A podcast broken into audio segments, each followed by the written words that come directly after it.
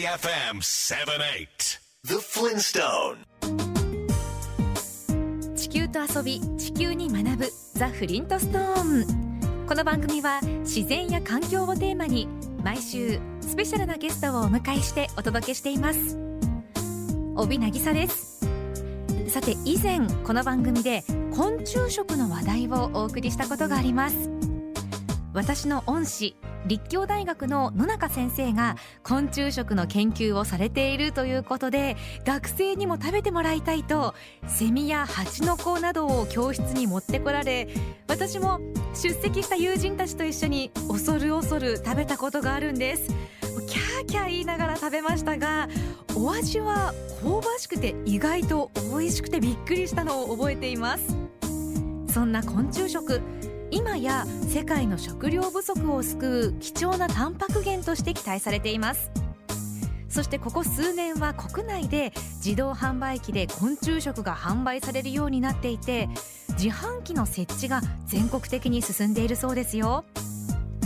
昆虫食は低脂肪かつ高タンパク質でビタミンやミネラルなどが豊富に含まれているとされ海外ではスーパーフードとして注目。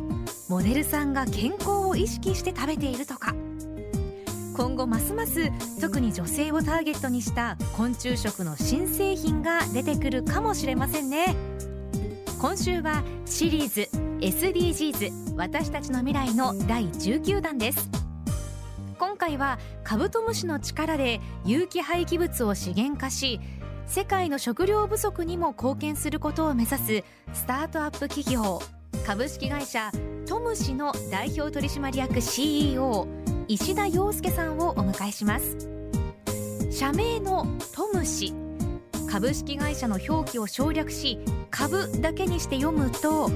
そうです。カブトムシになるんです。今日はカブトムシが大好きな石田さんが双子のお兄さんと立ち上げたカブトムシビジネスの可能性に迫ります。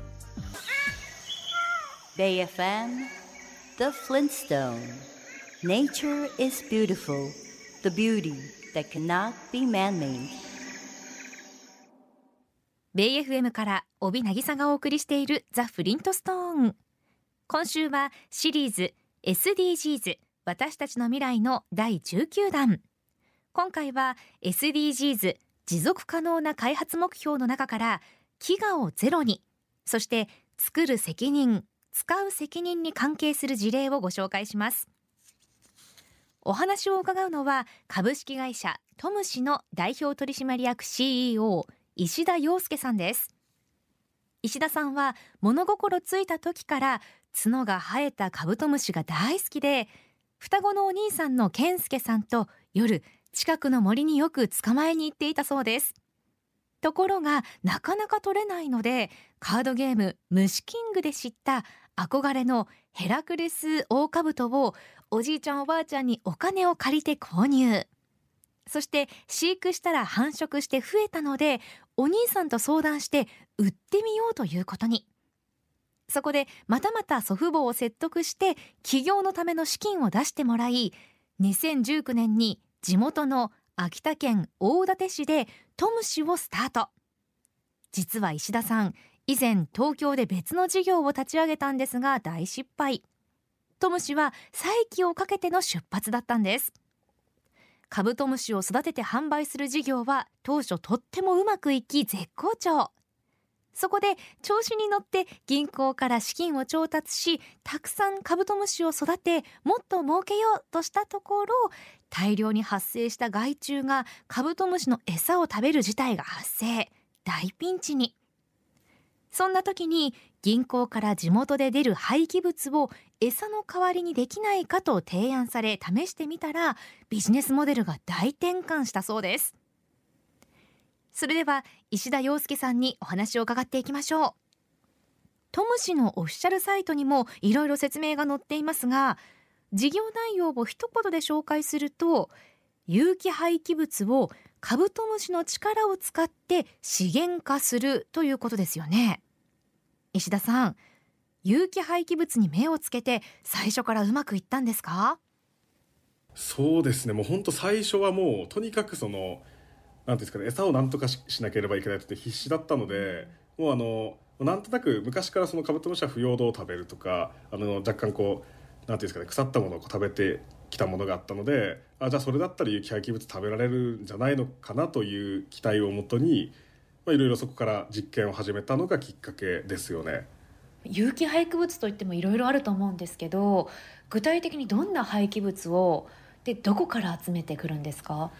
そうですね、まあ、一番最初に紹介されたのはまあいくつかあってですね。その木材廃棄物ですよね。木材廃棄物っていうものもありますしそれからあの農業残渣。で、まあ、メインなもので言うとあのキノコの廃菌症と呼ばれるあのキノコを育て終わった後の土台になってる部分。でこれも廃棄物になってしまっている部分なのでこれが使えないかとかあとはあの畜産糞尿とかですね。牛の糞とかそういったものが使えないかとか。そういうこういうところから始まってですね、まあ、結果的にほとんどどれも食べられるんですけれどもこういうのが最初きっかけであの有機廃棄物の中でもそういう廃菌症畜産糞尿それから木質系の廃棄物っていうところに目をつけて始めましたね。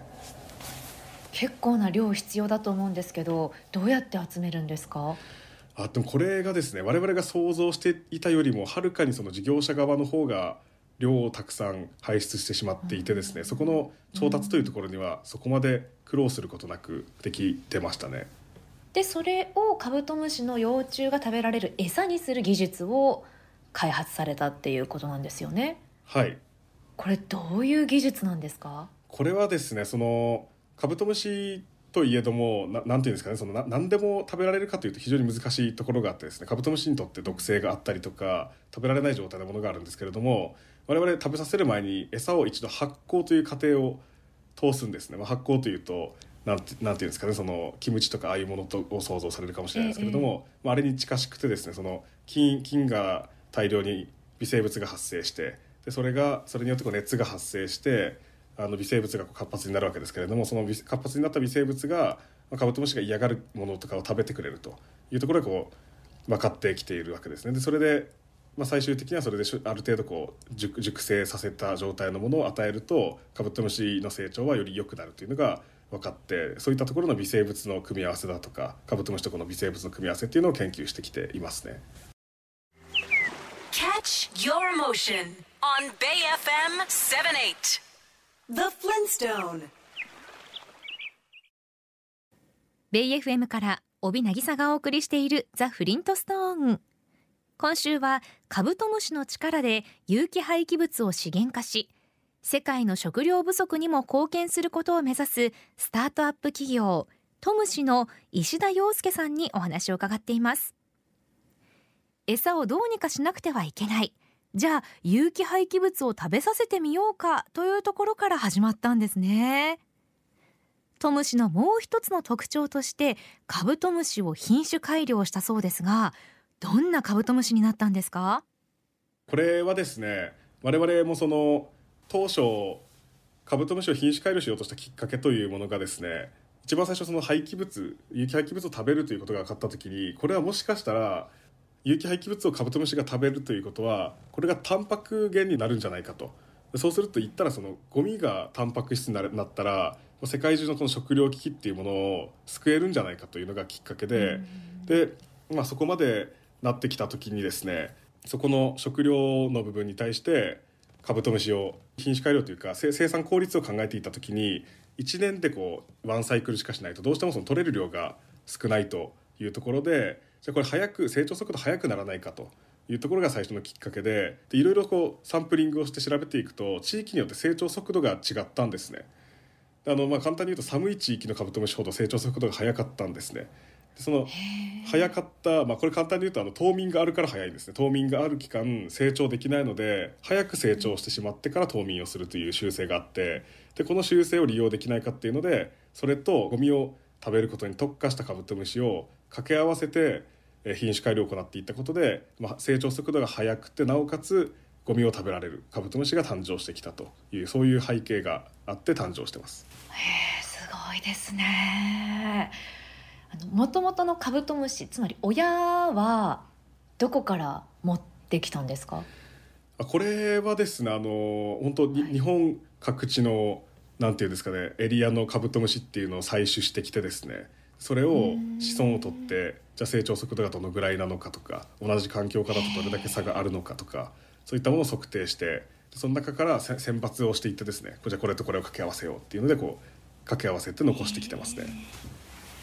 カブトムシ好きですからそういう作業も楽しそうですね。いやもう楽しいですねもうたまらないんですよね 趣味の延長線みたいなもんですよねもうこれは。あの例えば外国産のカブトムシが逃げ出して日本のカブトムシと交雑するとかあの自然界に影響を与えるというような心配事っていうのはないんですか？これはですね非常によく聞かれる質問なんですけれども、はい、基本的にあのこれも意外と知られてないんですけれども外国産のカブトムシってそもそも日本の外で生活ができるかというとほとんどの種類は難しくてですね、まあ、一部はあの生活できる種類もいるんですけれどもそういったものはあの特定外来生物みたいなものになっていて飼育することがそもそも禁止されていたりとかそういうふうになっていて今あのヘラクレスオオカブトとかよく耳にするようなカブトムシっていうのは外に出てしまうと、まあ、そもそもがすぐおそらく鳥に食べられて死んで死んでしまうんですけれども万が一あの生き残ったとしても冬が来てしまうともその段階で死んでしまいますしそもそもあの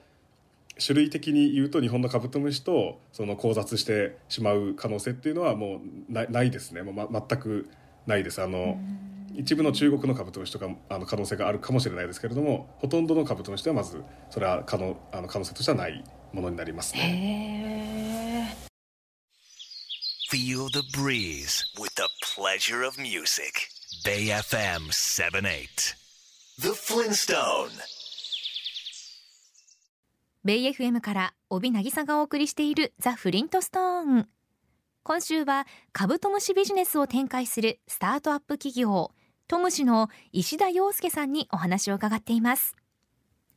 カブトムシが世界中の食糧危機を救えるのではないかと思い立ったのがきっかけでいろんな品種改良が行われていったんですね。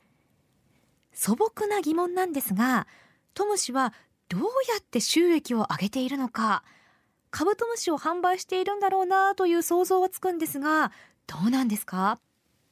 我々の収益の柱はあの大き大きく3つあるんですけれどもあのまず1つ目が単純にこのプラントとしての販売。このカブトムシを育ててゴミを処理しながら育てるという、まあ、ゴミゴミ処理機能をセットにしたような形のプラントですね。これを販売することがまず一つ。でも廃棄物処理のプラント。そういうことです。それを販売することがまず一つ、うん、でもう一つが、単純にペットとしての販売の売り上げですね、そうです。そのプラントから育ってきたカブトムシっていうのを我々が全て買い上げて販売をするんですけれどもここでの販売の売り上げがあのもう一つの大きいところですね。でももう一つはあのイベント事業ですね。でこれはこの廃棄物を食べて育ったカブトムシをでこれも結局高くてなかなか子どもたちには手が届かないので子どもたちにも触れ合う機会を提供したいということでそのイベント夏の1か月間ですね。夏休みに合わせてこうイベントをやってるんですね。あの昆虫展みたいなものですね。でただの昆虫展だけではなくて学べる昆虫展っていうので SDGs についてカブトムシを通して触れ合いながら学ぶというようなそういう授業をやってるんですけどこれもこれもですねあのあのものすごくたくさんの方々に来場いただいてですね売上の柱の一つになっている部分ですね。プラントの販売っていうのはどういうことなんでしょうか？特徴も含めて教えていただきたいんですけど、はい、プラントそのものを提供というかノウハウを提供するというかどういう感じなんでしょうか？あはいありがとうございます。これはですねあのどちらもありますね。あのプラントそのものももちろん提供するんですけれどもあのそれだけでは運営できないのでそこのノウハウだとかあのまさに入り口から出口のところまで全てあのノウハウを提供しながら運営をしていっていますね。現在何箇所ぐらいトムシが手がけたプラントが稼働してるんですかね全国で。全国で本当あの北は北海道から沖縄まで大体30箇所ぐらいですね各地に、はい、あります。どのくらいの量の有機廃棄物を処理できるんですか？そうですねあの全体全体の量でいくと大体2,000トン程度の量を年間処理処理しているわけですけれどもあの1個あたりでいくと年間10トンのものから1箇所で数百トン処理をしているようなあの規模の違いはそのぐらいありますね。カブトムシを飼育している方は特にいくらで販売しているのか気になりますよね。石田さんによると数千円から高いものでは数十万円もする貴重な外国産のカブトムシもいるそうですが平均すると1万円前後での販売だそうです詳しくはトム氏の外国産を多く扱っている EC サイト昆虫専門店 B ラボをご覧ください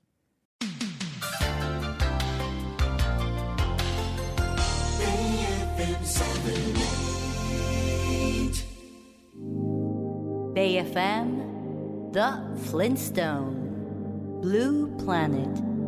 Full of life and color Our home Mother Earth ベイ FM から帯渚がお送りしているザ・フリントストーン。今週はシリーズ SDGs 私たちの未来の第19弾。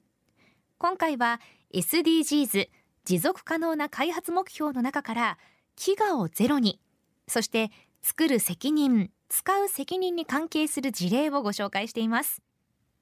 お話を伺っているのはカブトムシの力で有機廃棄物を資源化し世界の食料不足にも貢献することを目指すスタートアップ企業株式会社トムシの代表取締役 CEO 石田洋介さんです。小さい頃からカブトムシに魅了されていた石田さんがカブトムシビジネスを始めそれが社会貢献につながっているというのは夢がありますよね。先ほどカブトムシを品種改良したというお話がありましたが石田さんによると品種改良は研究の段階で日本のカブトムシを中心に一部外国産も含めいろいろな種を掛け合わせたそうです。今プラント販売でメインで提供しているのは日本産のカブトムシだそうですが餌にする有機廃棄物によって使い分けているのでプラントを販売する際は先に有機廃棄物のサンプルをもらってどのタイプのカブトムシが適用するか試験をして提供しているとのことです。世界の人口増加により食料不足が懸念される中昆虫食に期待する声も高まっていると思うんですが石田さんカブトムシの場合成虫よりも幼虫がタンパク源として活用できるような気がするんですがどうなんでしょうか？そうですね。あのタンパク質としては、あのまあ、どちらもあの同じ近しいような数値にはなるとは思うんですけれども、あの生産の効率を考えると幼虫の方が、あのいいと思ってますね。昆虫食というところでいくとあの、はい、まあ、なんていうんですかね。原料として考えるとやっぱり効率を求められてしまうのでやっぱ成虫まで育てるよりも幼虫で出荷をした方がその生産期間というか製造の期間っていうのがこう短くなるっていうのであの幼虫の効率がいいっていうこととであと昆虫食に関してのところでいくとあのこれはあのよく笑われてしまうんですけれども僕はですねあのそのカブトムシ甲殻類にあたるんですけれども甲殻類アレルギーがあってですねあのかカブトムシもアレルギーで食べられないっていうなんなんていうんですかねその、まあ、共食いしないようにあの生まれてきたんですかねその なるほど。そうなんですよね。あのカブトムシをペットとして飼育するっていうその文化みたいなものってこれは海外でもあるものなんですか？あ海外でもああるにはあるんですけれども日本ほどあのメジャーなものではないですね。はい、日本だとあの男性の方だとほとんど一度は飼育したことがあると思うんですけれども、はい、このレベルで飼育される国っていうのはもう世界各国見てもおそらく日本だけだと思いますね。じゃあ今後その有機廃棄物をカブトムシの力で資源化して世界の食料不足に貢献するためにこう世界に打って出ようみたいなそういうお気持ちもあるんですか？もちろんですねあのもちろんその資源を解決したいっていうところよりもより根本にあるのはですねその我々カブトムシ好きとして創業した当初あのカブトムシってペットだけでしょって言われて非常に悔しい思いをしてきてるんですけれどもそれがようやくその原料としての可能性とかあの医薬品に使えそうだとかさまざまなことが分かってきてですねカブトムシは角が生えてかっこいいだけじゃなくてこれだけ世の中に貢献ができるんだと。であのそれが日本国内ではですねあのいろんなメディアにも出させていただくいただいたおかげでこう伝わってきて「いや頑張ってるね」ってよく言っていただけるんですけれどもインドの方にあの現地に行ってですねいろいろカブトムシについて僕がいつも通り魅力をこうこう素晴らしいんですよっていうのを伝えたんですけれども、まあ、彼らからすると言ったらその他の虫と変わらないというかなんかまああの多くいるまあ言ったらなんて言うんですかねそのゴキブリとかそういうのとカブトムシは一緒だ一緒だよねというそういう扱いなわけですよ。だから僕もその言われた時にいやいやこんだけすごいし角も生えてるんだと。いうのを話すんですけどいやそんなの知らないぞって言われてしまうんですねなので僕らとしては全世界に対してカブトムシはこれだけこあのなんていうんですかね環境にも貢献できて循環型で資源を循環させられる役割があるとでこれだけでもものすごい魅力があることだしそれにこれだけの角がついて立派でしょっていうのを全世界に広めていきたいというのが根本の気持ちとしてはまずあるんですね。まあ、そのためにより実際に事業として全世界に向けてこう提供をしていきたいという思いがありますね。Catch your motion on Bay FM 78 The Flintstone. ベイ FM から帯渚がお送りしているザ・フリントストーン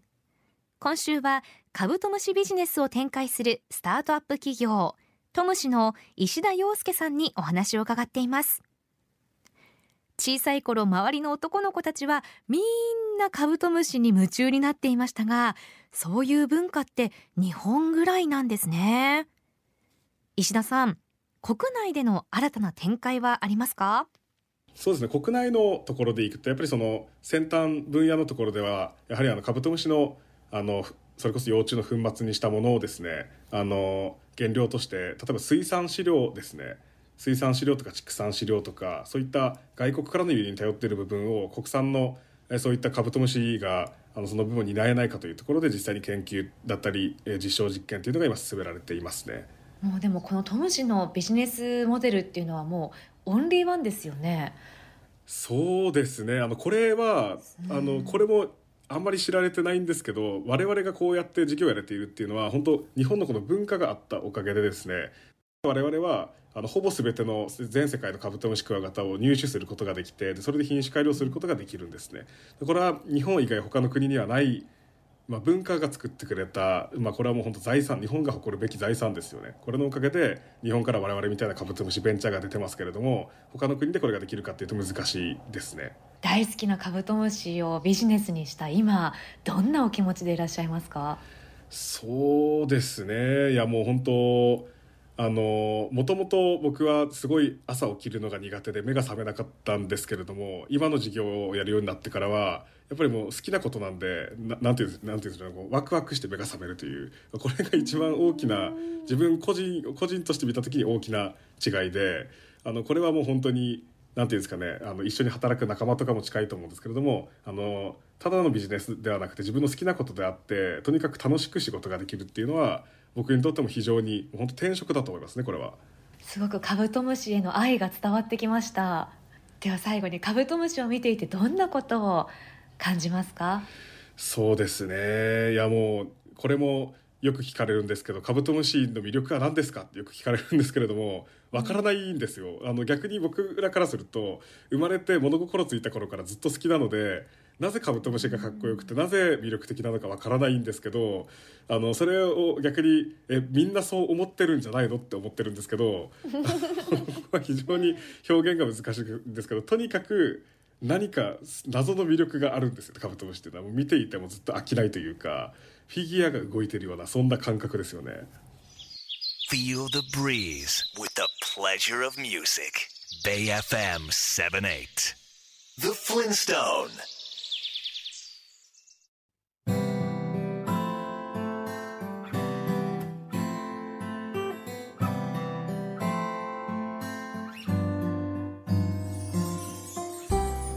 週はシリーズ SDGs 私たちの未来の第19弾。今回は SDGs 持続可能な開発目標の中から飢餓をゼロにそして作る責任使う責任に関係する事例ということでカブトムシの力で有機廃棄物を資源化し世界の食料不足にも貢献することを目指すスタートアップ企業。株式会社トムシの代表取締役 CEO 石田洋介さんにお話を伺いました。朝ワクワクして目が覚めるほど楽しくお仕事されているなんて素敵ですよね。カブトムシの可能性を学ばせていただきました。トムシの授業にぜひご注目ください。プラントやペットとしての販売。そして子どもたち向けのイベントの他に昆虫専門の情報サイト虫ペディアなども運営。EC サイト昆虫専門店 B ラボではヘラクレスオオカブトなど外国産のカブトムシを多く扱っています。